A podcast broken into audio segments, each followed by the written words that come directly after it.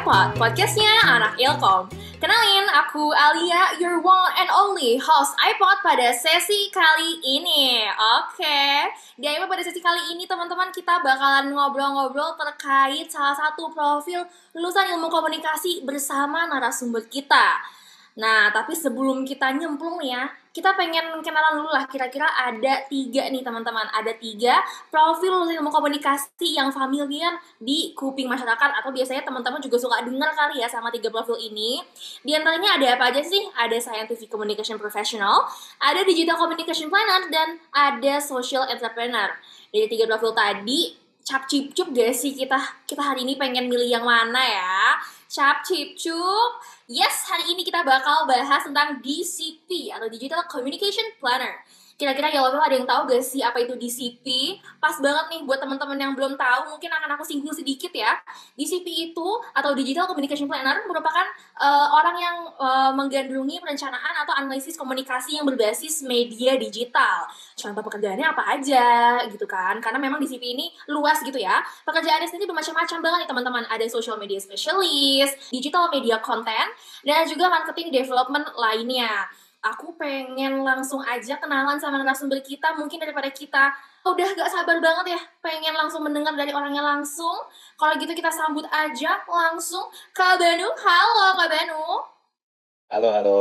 Halo halo, halo. Alia. Uh, ini ya angkatan 2017 di ilmu komunikasi Unpad nih. Ya ya. Betul. Uh, angkatan okay. 2017 Ya, karena aku cuma sotoy-sotoy doang nih Kak tentang angkatan boleh dong. Kalau kenalan selebihnya sama Kak Benu aja. Silahkan. Oke, ya halo semua uh, Yellow Fellow. Aku Banu. Ya dulu benar pernah kuliah di Ilkom juga Ilkom 4 angkatan 2017, lulus 2021. Sekarang kerja banyak kerjaannya seputar konten, seputar editorial, terutama yang sifatnya branding gitu, branding atau justru kayak project management. Mungkin banyak di situ sih kerjaan aku sekarang. Oke, profil singkat lah pokoknya. Kak Banu stay hmm. misterius banget nih ya anaknya. Oke. Okay. Jadi Kak Banu ini udah berpengalaman banget ya dalam bidang digital communication planner. Dan yang aku dengar juga nih bahkan sebelum uh, berkarir di perusahaan yang saat ini, Kak Banu udah punya banyak banget pengalaman sebelumnya di bidang-bidang communication planner gitu ya yang salah satunya adalah uh, work uh, work experience content planner di online platform. Ada juga project writing di Sinar Group. Ada juga project writing di kolektif Agora. Dan project lainnya yang nggak kalah keren wah ini banyaknya writing writing ya. Apakah kak Banu seorang content writer? Nggak ada yang tahu. Mari kita kubek-kubek aja di selanjutnya ya teman-teman ya. Tapi selain project-project pengalaman kerja kak Banu ini yang keren-keren banget ini ternyata kak Banu sendiri tuh punya pengalaman gitu ya, pengalaman menulis di proker salah satu organisasi di Unpad. Dia itu Gilanda yang diinisiasi oleh KMF Unpad Loyal Fellow. Itu juga pernah Kak Danut bergabung dalam proker Hima Ilkom sendiri itu Yellow Gami ya. Majalah ya Kak Yellow Gami itu ya Kak. Keren banget nih. Sebelum lanjut nih, aku sekaligus teman-teman panitia yang lain mewakilkan nih ya Kak ya ingin mengucapkan terima kasih yang sebesar-besarnya Kak Banu karena ingin menyempatkan waktu ngeteh-ngeteh cantik bareng kita nih ya, bareng Akrof Lia. Oke ini udah pada kepo-kepo banget nih kak. Kira-kira langsung aja nih ya kak ya. Kak, boleh boleh. Emang enggak? Benar atau salah? Waduh ini udah kayak uh, room no secret banget nih ya.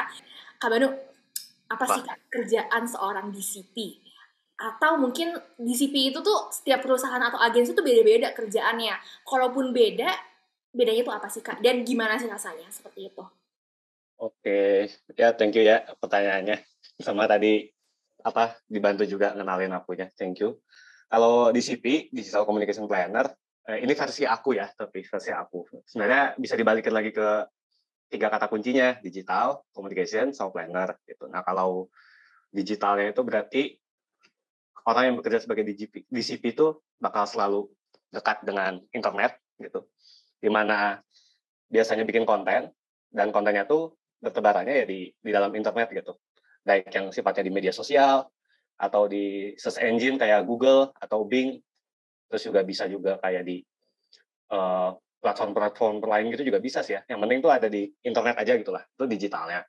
Kalau communication ya kayak jurusan kita sih ya maksudnya komunikasi kan intinya soal menyampaikan pesan gitu soal kita nyampein pesan dari siapa ke siapa gitu.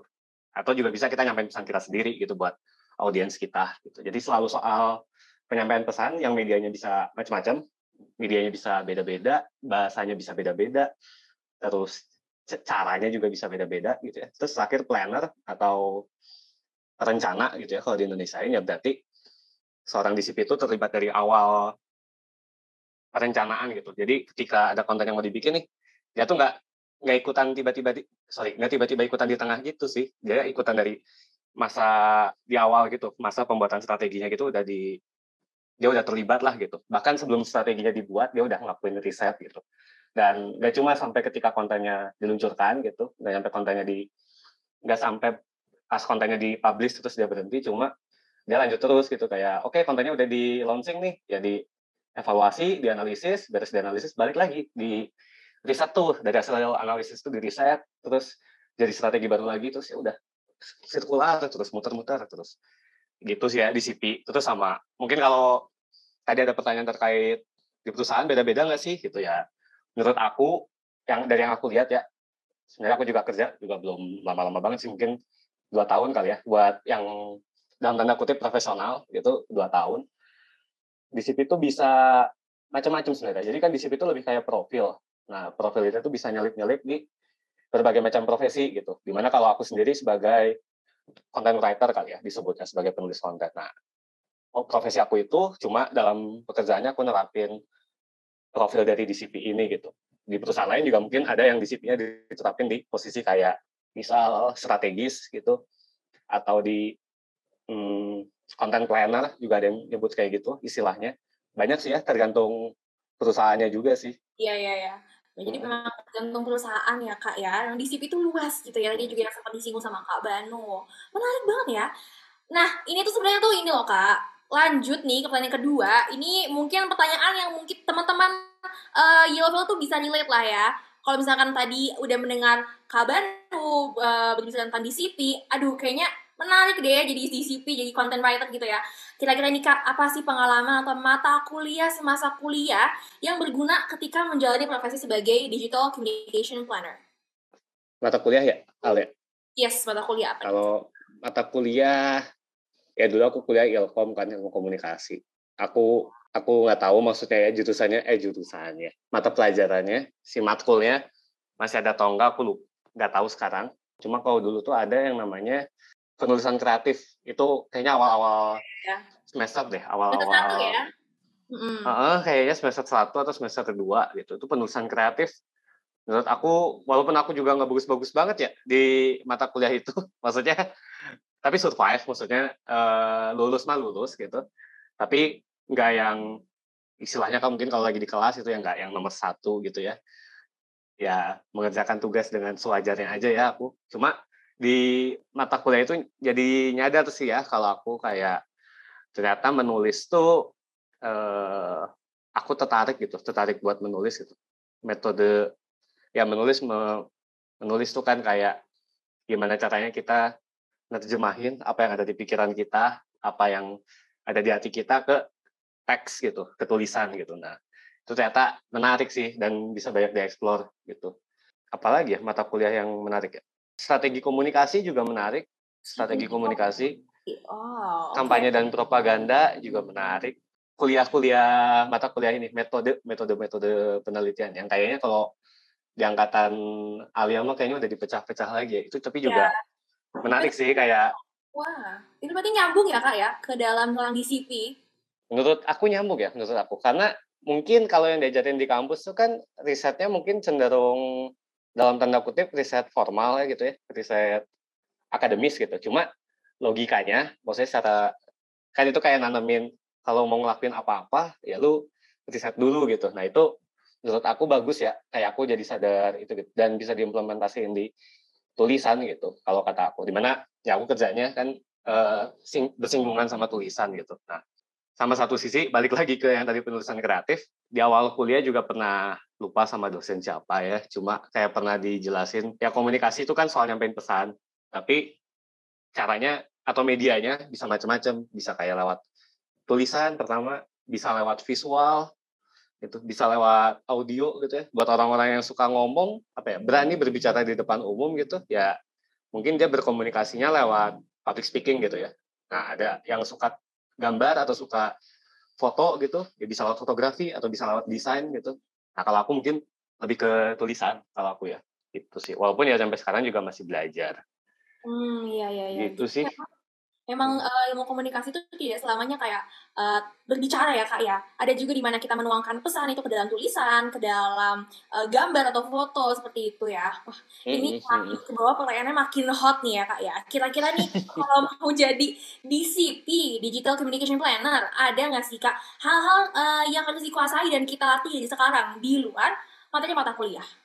Kalau yang di luar banget mata kuliah, kayaknya bukan nggak ada sih, mungkin sedikit kali ya. Gitu. Cuma yang diajarin di kuliah, yang diajarin di kelas tuh lebih kayak, oke okay, itu secara teori gitu ya. Oh aku juga maksudnya mengakui kuliah di Ilkom Unpad kalau kata aku, secara teoritis kita bagus gitu ya, secara pengajaran mindset, pengajaran pola pikir, pengajaran ya tadi pengajaran teorinya tuh kalau kata aku bagus di Unpad itu di Ilkom.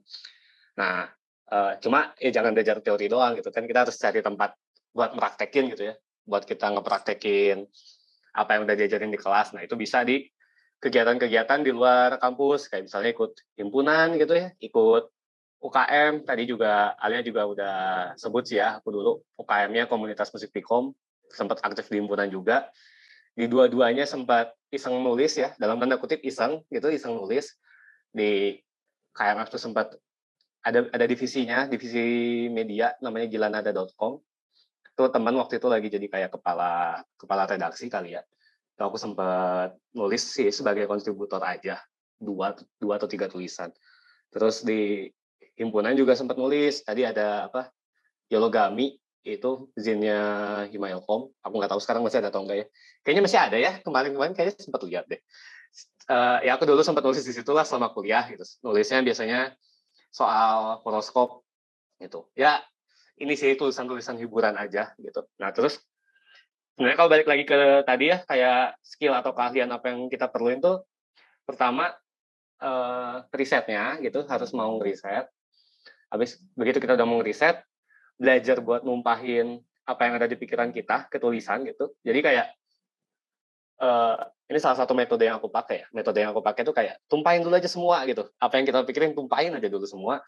Baru habis itu kita pilah-pilah gitu. Uh, mana sih yang bagus dari pikiran kita gitu dalam bentuk tulisan mana sih yang paling bagus gitu. Uh, ya itu mungkin kalau di kerjaan disebutnya proses editing ya gitu. Nah beres. Itu ya cari platform ya cari tempat buat kita nge-publish tulisan kita gitu. Bisa macam-macam sih kalau mau yang personal misalnya ada platform namanya Medium itu bisa kita bikin akun upload upload sana aja tulisan gitu. Aku juga ada sih ya tulisan di situ Terus terakhir ini ya belajar belajar mau nerima kritik kali ya, mau nerima saran, mau nerima kritik, mau dapat feedback gitu. Jadi beres kita mempublikasikan tulisan kita gitu ya, terus bisa dibaca sama orang lain ya minta pendapat mereka gitu. Mau baik atau buruk ya kita terima buat buat evaluasi sih. Mungkin sederhananya gitu ya, sederhananya. Sederhananya aja panjang ya dan semua insightful justru untuk teman-teman yang kayak apa ya kepikiran untuk uh, ingin jadi DCP ataupun untuk yang belum kepikiran jadi DCP itu itu pun sudah sangat insightful ya kak. Mungkin bisa harus menerima kritikan dan juga jangan capek untuk belajar gitu. Wah berat banget nih selanjutnya nih ya kak ya. Karena tadi kan juga kakak udah menyinggung tentang pengalaman kakak di KMF juga di HIMA gitu ya. Sebagai alumni ilmu komunikasi yang aktif gitu ya apa sih kak yang menjadi uh, kelebihan dan kekurangan ketika menjalani profesi sebagai DCP mungkin kakak sudah bisa mengidentifikasi sudah ada pengalamannya. Kakak bisa bisa mengidentifikasi apa sih kelebihan dan kekurangan ketika menjalani profesi sebagai DCP gitu kak mungkin eh kelebihan dan kekurangan aku atau kelebihan dan kekurangan profesinya secara umum ini teh? Um, kalau mungkin coba dari coba kita dengar personalnya kakak dulu kali ya. Oke, okay. kalau personal aku mungkin ke kekurangan dulu deh. Sebenarnya bingung kalau kelebihan saya. Soalnya kayaknya kalau kelebihan yang nilai bagusnya uh, pihak lain ya, orang lain gitu. Cuma kalau dari kekurangan aku, betulnya kalau aku tuh kalau sekarang kerjaannya tulisannya biasanya tulisan untuk untuk orang lain gitu untuk pihak lain lah gitu. Karena kesifatan kantor aku tuh lebih kayak agency kali ya digital agency gitu. Nah aku ya menulis buat brand gitu. Dan kalau kata aku pribadi sih kalau menulis buat brand tuh jangan terlalu bukan jangan terlalu sih ada baiknya. Ini menurut aku pribadi. Jangan jangan terlalu idealis nulisnya gitu. Karena kalau terlalu idealis malah si tulisan yang kita bikin tuh malah me, me, apa ya menunjukkan kita gitu menunjukkan menunjukkan aku gitu bukan menunjukkan brandnya gitu. Sebenarnya kan harusnya tulisannya aku bikin tulisan untuk brand kan bukan buat bukan buat untuk aku pribadi gitu. Nah jadi tetap harus mau mendengar si brandnya gitu ya mendengar si pesan yang pengen disampaikan si brand ini apa sih gitu. Kayak uh, si brand ini kalau jadi orang dia kira-kira personanya kayak gimana ya gitu. Atau kalau jadi orang dia ngomong ke orang lain pakai bahasa aku kamu lu gua atau anda gitu yang sangat formal mungkin gitu. Jadi kayak harus berempati ke si brand. Nah tapi satu sisi aku nyadari itu penting. Cuma kalau kata aku pribadi aku juga masih banyak harus explore ya. Kayak mungkin masih ya kalau bisa dibilang kekurangan kekurangan mungkin ya. Dan aku juga masih merasa harus explore banyak gitu di mana kemarin-kemarin juga ternyata jangan brandnya doang tuh yang di kita empatiin tuh kayak ada ada workshop kemarin aku ikutan gitu terus kayak dapat insight produknya pun, misalnya brand ini punya produk atau punya layanan gitu ya. Nah, si produknya ini tuh kita juga harus berempati kepada objek ini gitu lah. Gitu. Misalnya produknya apa ya, sendal gitu, atau kos kaki gitu ya. Aku kayak harus berempati kayak, ini kos kaki ini kira-kira kalau jadi orang ngomongin apa ya dia ya gitu. Ngomongin masalah apa ya gitu. Kalau nggak ada aku sebagai kos kaki, ya kaki kalian tuh bisa lecet-lecet misalnya gitu atau kalau nggak ada aku sebagai sepatu gitu misalnya bisa produknya sepatu kalau nggak nggak ada aku si sepatu kalian kalau manusia nih kalau jalan bakal sakit gitu karena kena kena batu gitu misalnya gitu. nah itu juga menarik sih kayak jadi bisa jadi konten kan kayak oke okay, berarti kaki dan eh kaki sorry si sepatu dan kos kaki dia ini punya kedekatan sangat dekat malah dengan kaki. Jadi kita bisa bahas soal cara membersihkan kaki yang baik misalnya supaya kaki nggak bau gitu misalnya. Itu bisa jadi kayak konten harian kali ya di media sosial brand terkait. Itu jadi kayak konten harian yang buat ngisi tips and trick mungkin ya kategori tips and trick kayak. Terus juga matchmaking gitu kayak kaos kaki kalau warna gelap enaknya sepatunya atau sendalnya warna apa ya gitu kita kayak dicocok-cocokin gitu di jadi games bisa di package gitu di, apa dikemas kayak gitu juga bisa mainin warna gitu ya. Kita kayak bahas kalau warna gelap biar enak nih, biar enak di mata gitu, kita pakai warna kontrasnya gitu. Jadi itu antara pasangan kan kos kaki sama sepatu tuh kayak eh sorry bukan sepatu sendal kos kaki sama sendal tuh kayak ya sama sepatu juga bisa sih kayak itu pasangan lah gitu kayak kalau bisa selaras gitu mereka jangan saling apa ya jangan saling ngalahin tapi saling melengkapin gitu gitu cuma balik lagi kalau kekurangan mungkin aku pribadi lagi pengen belajar banyak di situ ya soal empati. Hmm, memang kita nggak boleh uh, apa ya namanya ya harus harus gak boleh egosentris kali ya. Nanti malah hmm. kita malah nulis untuk diri kita sendiri, padahal kita harusnya merepresentasikan suatu brand gitu ya kak ya. Apalagi kak Banu ini lebihnya di CP ke content writing gitu. Nah ini kak, uh, tadi kan kakak mungkin sudah kayak uh, oh aku sih kurangi di sini, aku kurangi di situ. Nih kira-kira nih ya, ada nggak sih kak pengalaman kakak sama bekerja di dunia digital planning yang menurut kakak tuh unik gitu ya atau berkesan gitu? Mungkin apa ya? Mungkin lebih kayak ternyata si kan sebagai sebagai apa ya DCP gitu ya digital communication planner kalau kata aku pribadi nih ya ada kalau kata aku pribadi itu ada kayak tuntutan atau kayak ekspektasi dari klien gitu atau brand misalnya gitu bahwa kita tuh bisa nyampein apa pun yang mereka mau gitu. Kan si brand ini minta tolong ke kita karena mereka mungkin ada pesan yang harus disampaikan kepada audiensnya. Misalnya kayak mereka punya produk baru tapi pengen tapi sorry tapi bingung promonya begitu mereka. Atau mereka punya produk yang bagus cuma sejauh ini penjualannya kok serat-serat aja ya gitu pengen dinaikin dong nah itu kan kayak mereka berharap uh, minta tolong ke kita, kita sampaikan ulang informasinya kepada audiens, audiens yang ngerti, akhirnya apa ya, ngelakuin tindakan yang sesuai harapan si brand gitu. Misalnya kayak ya beli barang mereka, atau kayak ikutan campaign mereka gitu, ikutan promo-promo yang atau giveaway yang brand ini bikin, tujuannya kan gitu. Nah, cuma ternyata, eh bukan ternyata sih, cuma di satu sisi itu jadi kayak ada tuntutan bahwa kita harus ngerti semua hal.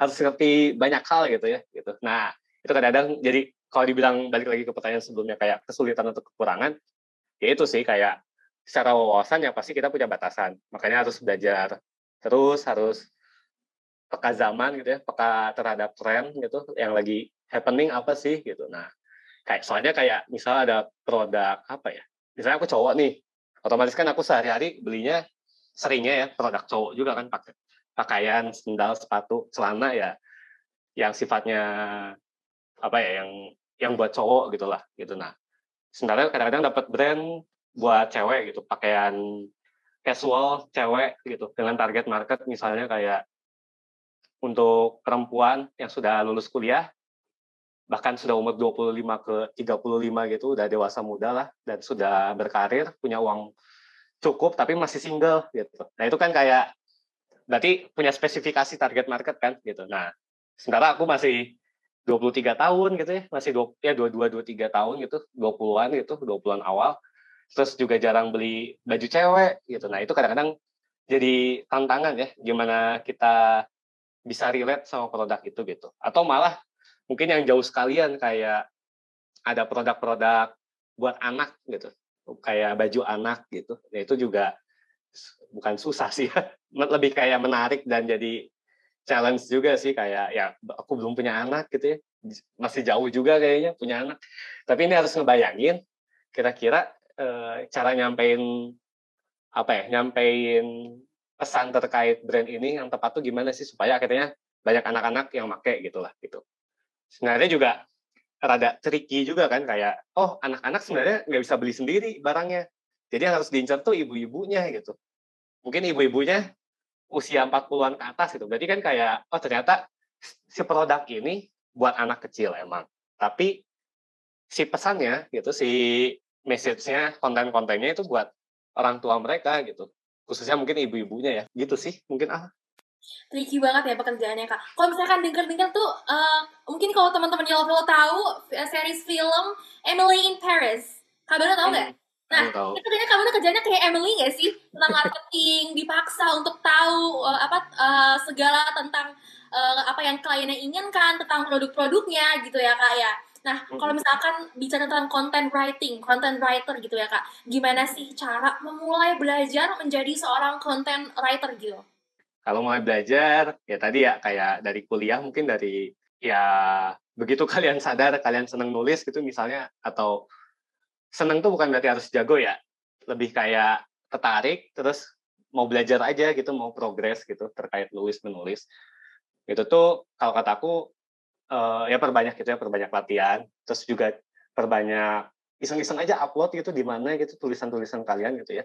Siapa tahu dapat feedback dari orang-orang gitu. Dan kalaupun dapat feedback negatif ya mungkin mungkin sedih ya sekilas gitu. Cuma nggak apa-apa itu kan justru jadi kayak bentuk apresiasi ya sebenarnya gitu. Di mana kita dengan mendapatkan feedback kita punya kesempatan buat lebih mengevaluasi tulisan kita. Gitu sih. Itu itu kalau apa ya kalau praktikalnya ya praktiknya mah terbanyak aja sih tulis menulis terus kayak cari cari apa ya respon. Lebih kayak coba ngerespon uh, pertama ngerespon perasaan kalian gitu. Jadi tulisannya bisa tulisan yang sifatnya ekspresif gitu.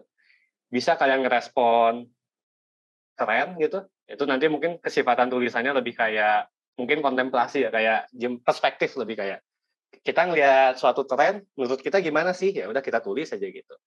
Bisa juga tulisan akademis, misalnya kalian beres kuliah dapat materi apa bisa budaya populer gitu terus ada yang menarik gitu uh, tulis aja gitu aku juga sempat gitu ya walaupun mungkin bentuk tulisannya jadi sebuah puisi gitu jadi sebuah cerpen nggak apa-apa buat latihan itu mah gitu cuma mungkin uh, ya tadi itu praktikal. Tapi yang di luar praktikal tuh lebih ke mindset tuh mungkin ini kayak uh, oke okay, content writer gitu ya. Itu kan ya komunikator juga kan di mana kita berkomunikasinya lewat tulisan. Nah tapi jauh sebelum kita nulis gitu dan ya pokoknya jauh sebelum kita mengkomunikasikan sesuatu kita perlu menerima sesuatu kan sebelum kita nyampein sesuatu. Nah makanya jadi penting buat kita mau ngedengar gitu mau ngeliat itu tuh ya balik lagi ya praktikal tadi kayak tadi kan ada tuh yang contoh praktikal tuh kan kayak uh, lihat tren apa terus kalian tulis aja gitu berdasarkan perspektif kalian. Karena nanti di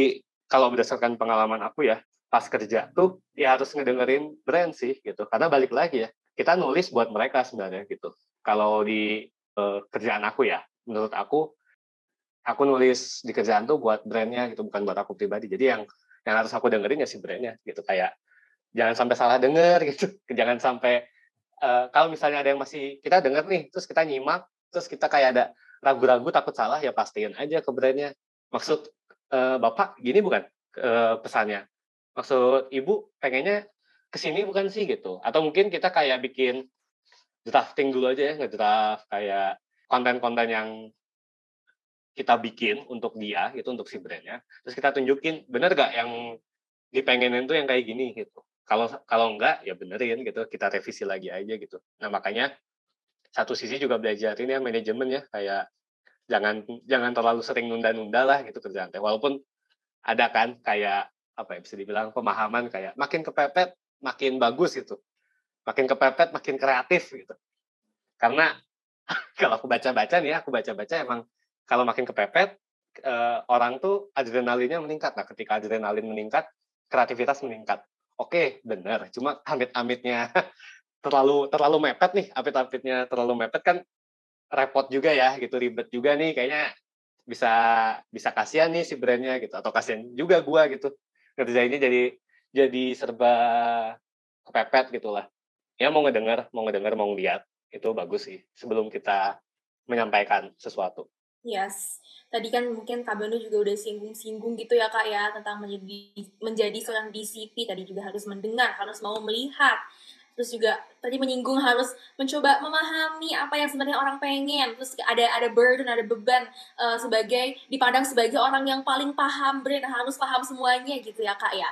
Tapi sebenarnya nih ya sebenarnya kak content writer itu siapa sih? Siapa sih dia? Atau spesifiknya itu seperti apa sih kak ini lagi-lagi menurut aku ya maksudnya dalam menurut perspektif aku content writer tuh penulis konten-konten yang sifatnya mengejar marketing objektif gitu karena kalau kata aku, content writer tuh ada di maksudnya posisi ini bakal ada di divisi atau dia tuh bakal sering tektokan sama tim marketing gitu. Atau mungkin tim sales kali ya. Tim sales tuh juga mungkin bakal sering tektokan gitu. Nah, aku sendiri di digital marketing kan timnya. Maksudnya secara tim namanya tim digital marketing. Nah, di situ ada aku sebagai penulis konten gitu. Nah, hal yang nunjukin dia seorang content writer tuh ada empat. Pertama, ketika dia nulis, itu punya sisi uh, yang menunjukkan bahwa tulisan ini itu tulisan yang punya tujuan marketing gitu, entah meningkatkan penjualan, memperkenalkan produk gitu ya, memperkenalkan brand gitu, jadi kayak naikin awareness misalnya gitu, atau mencari memantik eh, calon-calon klien buat akhirnya datang lagi ke kita, mempercayakan apa ya, mempercayakan layanan kita gitu ya, gitu. Kayak terus juga hmm, yang mempromosikan misalnya oke okay, brandnya udah dikenal gitu ya tapi mempromosikan sebuah campaign lagi gitu. Ya itu hal-hal yang terkait marketing kan. Nah tulisan kita tuh ketika ada kontes eh kontes konteks marketingnya itu bisa dibilang kita sebagai udah apa ya udah menjalankan fungsi content writer.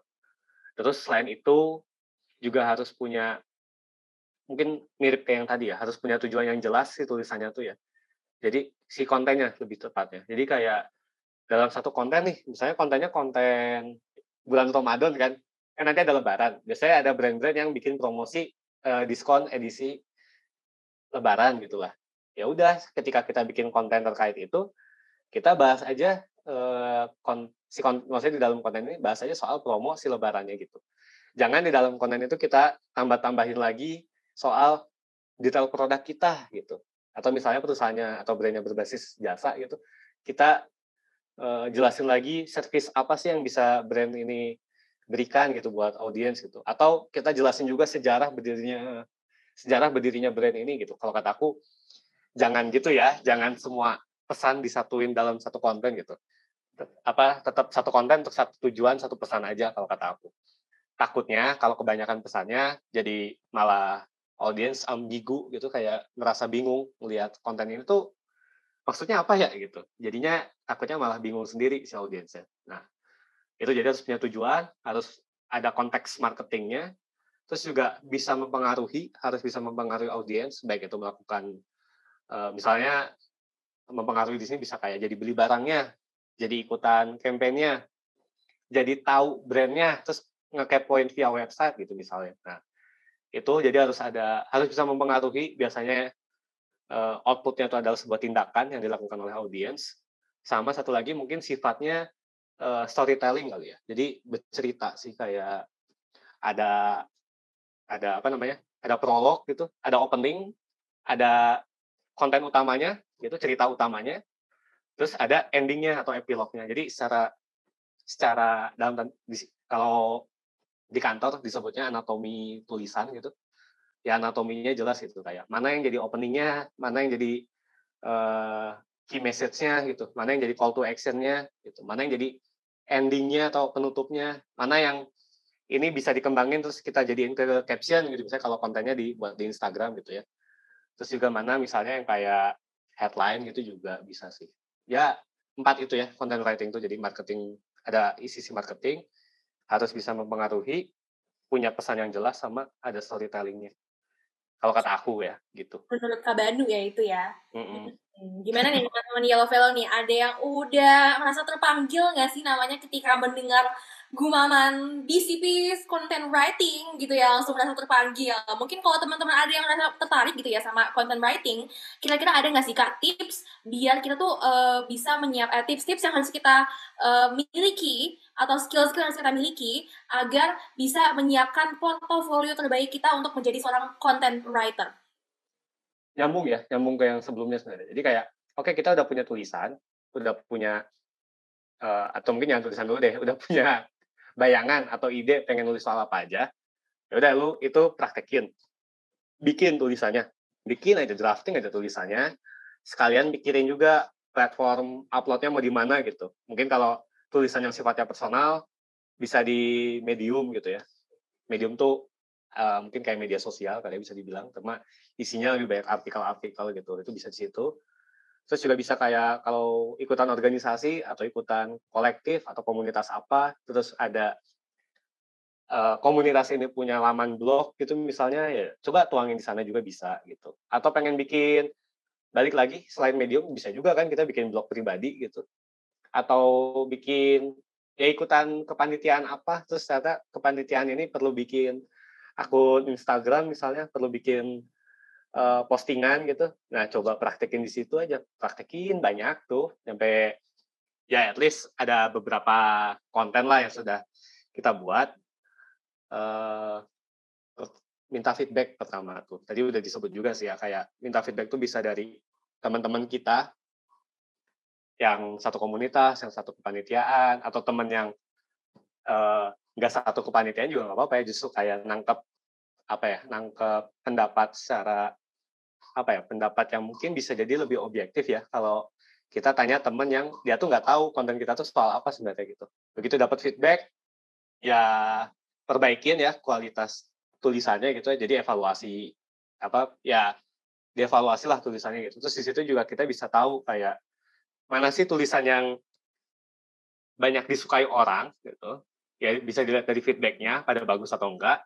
Mana tulisan yang kurang oke. Okay. nah yang kurang oke okay mah jadi arsip pribadi kita aja ya gitu. Nah yang uh, bagus disukain banyak orang atau misalnya ketika kita posting di Instagram likes-nya banyak, banyak yang komen gitu ya. Komennya ya mungkin komen positif ya. Kalau head comments mungkin pertimbangin lagi gitu. Cuma kalau viral, head comments tapi viral itu juga pertimbangin lagi. Siapa tahu ternyata uh, jadi ini jadi nyadar, oh potensi ini gue bikin tulisan-tulisan yang sifatnya viral gitu. Itu juga menarik sih simpan dulu aja gitu. Kayak ya semuanya kita arsipin. Nah yang bagus-bagus masukin ke portofolio. Di portofolio itu kita bisa cerita kayak proses kreatif di baliknya kali ya. Kayak proses kenapa kita pengen kenapa kita pengen nulis soal ini gitu. Itu bisa diceritain. Terus juga oke okay, setelah kita pengen kita melakukan riset nih supaya tulisan kita tuh ada basis data dan faktanya gitu. Jadi nggak nggak bohong gitu tulisan kita teh. Itu juga bisa kita ceritain proses kita risetnya gimana sampai akhirnya hasilnya hasilnya adalah tulisan kita kayak kayak kita kasih aja gitu. Bisa kita masukin setulisan itu ke portofolio atau mungkin kalau pengen bikin yang sifatnya lebih padat portofolionya lebih ringkas kita bisa masukin link-link terkait kali ya. Kayak misalnya tulisannya kita ngupload di blog ya masukin aja link blognya ke portofolio kita.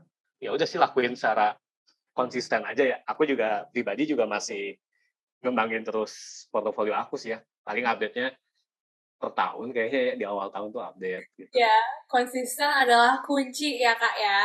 Hmm. hmm Mungkin yang menarik tuh uh, konsisten. Maksudnya tadi uh, Alia nggak highlight konsisten kan? Emang yes, penting yes. kalau kata aku kayak kecil-kecil apa ya kayak iseng-iseng tapi konsisten tuh menurut aku lebih bagus daripada udah lama gitu ya kayak berjarak gitu kayak oke okay, kita nulis. Cuma karena nggak mood gitu jadi lama weh nggak nulis gitu. Jadi kan konsistensinya hilang kan terus setelah lama baru nulis lagi. Nah kalau di fase-fase awal gini ya fase-fase lagi kuliah lagi mau membangun karir uh, perbanyak iseng bagus sih kalau kata aku ya. Nanti juga apa ke kebangun kan si konsistensinya. Itu sih tambahan dikit iseng berhadiah ya kak ya. Jadi mungkin di sini adalah tuntutan bagi kita buat gak demot gitu ya untuk bisa tetap konsisten gitu untuk membangun karir. Wah ini tips yang baik banget nih yang gak cuma bermanfaat buat teman-teman yang ingin di CP untuk jadi content writer, tapi juga buat yang lainnya juga sama gitu ya tipsnya. Nah di sini nih kak, kira-kira kita udah sampai di last question and turns out it's pretty much hot question, huh? So the question is, it's like it's flaming hot. Gitu loh kak. Ada nggak sih ekspektasinya kak Banu nih yang ternyata tuh melenceng bahkan nggak seperti apa yang kakak kira pas masuk di CP kayak aduh aku pengen masuk di CP ya jadi content writer. Pas masuk oh, kok gini? Gitu. Shock. Uh, passion. Kan suka tuh di generasi kita nih ya kayak kerja tuh based on passion atau based on duit sih gitu. Kalau aku pribadi masih kayak ngejar passion tapi uh, apa ya kayak ngejarnya tuh kayak rada-rada ngitung duit juga gitu. Jadi kalau passionnya ini secara duit cukup ya udah kejar aja gitu. Kalau secara duit kurang cukup ya mungkin kayaknya passionnya salah kali ya atau belum belum apa belum belum pas gitu. Kenapa kenapa menurut aku passion juga rada perlu dipikirin? Karena passion teh kepake kalau kita kerja terus udah jenuh, udah bosan, udah apa ya, udah kayak uh, udah kayak istilahnya mungkin hampir gagal gitu ya, udah hampir gagal, udah hampir nyerah. Nah di situ di situ passion kepake sih, kayak passion yang bikin kita akhirnya mau mau apa ya, mau tetap ngegali gitu, ya, tetap ngegali potensi diri kita gitu. Nah tadi kan ada keywordsnya tuh keluar bosan gitu ya. Nah itu mungkin yang secara ekspektasi uh, di luar ekspektasi aku gitu ketika aku kerja gitu bahwa uh, jadi content writer uh, yang aku alamin itu hampir nulis setiap hari kan gitu. Nah, karena hampir nulis setiap hari ada sisi bosannya ya gitu, ada sisi bosannya. Apalagi kalau lagi ngerjain tulisan buat brand yang emang udah bukan udah lama sorry, yang kontrak projectnya gitu memang lama gitu, misalnya setahun atau berbulan-bulan gitu. Jadi kayak ya misalnya produknya apa contohnya ya, produknya soal parfum gitu misalnya soal parfum. Apalagi misalnya parfum yang aku bukan pemakai gitu ya kayak mungkin parfum cewek gitu. Terus dia kontrak projectnya misalnya enam bulan ya udah enam bulan bahas terus soal parfum at some point sih aku kadang-kadang bisa ngerasa bosan ya. Bisa ngerasa aduh parfum cewek lagi parfum cewek lagi. Eksplornya ke mana nih ya kontennya gitu. Karena udah dibahas gitu seakan-akan aku mikirnya udah dibahas semua nih soal parfum gitu. Nah cuma kalau itu kan bosen tuh itu harus diatasin kan. Itu mungkin banyak yang bilang namanya kayak kreatif block atau writers block gitu kayak kita mau nulis tapi ada pikiran kita tuh kayak ada yang nge apa ya ada yang ngeblok gitulah gitu ada yang menahan ide-ide di otak kita gitu. Nah di situ passion kepake kalau kata aku kayak ketika ada apa ya ada passion kita jadi pengen ngeksplor lebih pengen cari tahu lebih dan akhirnya begitu cari tahu lebih ngeriset banyak soal parfum gitu di dari perspektif yang lain nemu tuh kayak oh dari dari POV uh, eh, oke okay, parfum cewek nih tapi dari POV orang yang mencium aromanya belum bisa belum pernah dibahas nih. Kita masih ngebahas dari sisi ceweknya doang. Dia yang menggunakan parfum tapi belum ngebayangin dari sisi uh, audiensnya gitulah lingkungannya yang mencium aroma parfum ini gitu lah. Itu juga bisa kayak dibahas kan kayak ganti sudut pandang lah gitu. Di situ mungkin aku sebagai cowok jadi bisa lebih masuk gitu kayak oh iya ya kalau aku sebagai cowok kan aku seneng juga ya punya daya tarik tersendiri gitu. Nah itu bisa jadi apa ya bisa jadi konten lain. Jadi at least uh, ngakalin si bosennya itu gitu. Nah itu ya kayak ya kalau dibilang ekspektasi itu sih kayak mungkin pas kuliah isengnya kurang banyak kali ya. Jadi kayak kurang sering bikin tulisan gitu. Nah pas kerja harus sering banget bikin tulisan ya. Jadi uh, kaget sekilas gitulah kaget wah apa nih? Kok tiap hari kok tiap hari nulis? gitu. Culture shock ya kayak masuk culture shock gitu. writer ya, ya kayak kalau di Sunda mah berarti kayak kela kela kela nah kia gitu. Nah nah Jo tiap tiap hari gitu. Cuma nggak apa-apa experience pengalaman kan gitu menarik. Jadi memang gitu kalau misalkan aku lihat nih Kabanu sebagai DCP tuh berarti insight tuh banyak ya karena apa aja dicari gitu brandnya parfum besok besok brandnya sepatu besok besok brandnya apa baju gitu ya Wah, gila sih. Emang insightful banget nih menjadi seorang DCP atau content writer ini. Oke nih Kak Banu, sayangnya pertanyaan tadi ini merupakan pertanyaan terakhir nih dari Yellow Fellow yang pengen kepo-kepoin tentang digital communication planner dan content writer. Seru banget ya sih kita ngobrol-ngobrol sama Kak Banu tadi nih, Yellow Fellow nih. Selain kita juga udah dapat insight baru terkait digital communication planner, kita juga bisa tahu lebih dalam tentang profesi Kak Banu sebagai seorang content uh, writer gitu ya. Mungkin tadi kalau bisa kita rangkum dari awal sampai akhir, seorang DCP itu kerjaannya tuh ngapain sih ya? Dan juga DCP ini apakah berbeda-beda tiap agensinya? Turns out pekerjaan seorang DCP itu dekat dengan internet, menyampaikan pesan untuk media macam-macam dan juga uh, menstrategikan cara berkomunikasinya. Kalau misalkan ada yang kira-kira terpanggil gitu ya untuk menjadi seorang DCP, ada matkul-matkul oh Yellow Fellow, matkul-matkul di ilmu komunikasi yang berguna banget nih untuk masa depan kalian menjadi seorang DCP. Yang pertama itu adalah matkul penulisan kreatif, yang kedua ada strategi komunikasi dan juga kampanye dan propaganda. Kira-kira nih kalau misalkan mau jadi DCP ada nggak sih ya hal-hal yang harus dikuasain? Kalau teman-teman ingat kabarnya tadi sempat mention tentang uh, mencoba untuk latihan gitu ya ke arah praktik, latihan meriset lah, latihan menulis lah, belajar menumpahkan apa yang ada di pikiran kita dalam teks gitu ya dengan baik dan juga belajar menerima kritik dan saran gitu ya. Terus uh, kira-kira nih sebagai seorang content writer, gimana sih cara kita untuk belajar menjadi seorang content uh, writer gitu ya? Basically, semuanya dimulai dengan membangun rasa ketertarikan dalam menulis. Karena kalau misalkan gak interest buat apa gitu ya? Memperbanyak latihan dan publikasi tulisan agar dapat feedback dan juga ubah mindset kita. Jangan ragu-ragu dan menutup diri. Terus nih teman-teman, kira-kira tips apa sih biar kalau misalkan pengen jadi content writer, udah siap nih kita punya portfolio yang keren abis gitu ya. Jadi basically tuh uh, kita bisa mengawali semuanya, bisa mengawali uh, pembuatan uh, portofolio yang baik itu dengan cara membuat draft dan platform seperti Medium dan lain-lain. Selain itu kita juga bisa dapat uh, mendapatkan feedback dari halayak ya. Di situlah kesempatan buat kita mengevaluasi dan mengetahui selera halayak gitu. Pengen tahu kira-kira apa sih yang mereka pikirkan tentang tulisan kita gitu ya. Nah, teman-teman, kayaknya ini udah udah sangat amat tercerahkan banget ya Yellow Fellow ya. Oleh karena itu aku sekali lagi mau ngucapin terima kasih banyak untuk Kak Banu yang udah bersedia nemenin sekaligus sharing sama kita hari ini. Makasih banyak loh Kak Banu loh. Ya, sehat-sehat terus ya Kak ya. Kasih juga, sehat-sehat semua. Oke, okay. kalau gitu aku juga ingin berterima kasih sama teman-teman yang Velo karena udah dengerin MC kondang kalian ya, uh, iPod Sir kondang kalian bisa sama Kak Banu dari awal sampai akhir. Ter terakhir nih ya, aku ingin berbicara sebelum kuping kalian pengang dengan aku ngomong mulu nih ya. Terakhir aku ada info penting buat Yellow Fellow dan for Yellow Fellow only. Kita juga bakal ada quiz berhadiah yang akan dipost melalui instastory Hima Ilkom. Makanya Yellow Fellow wajib banget pantengin terus instastory Hima Ilkom. Oke, kalau gitu aku Alia Sajida, iPodster kali ini.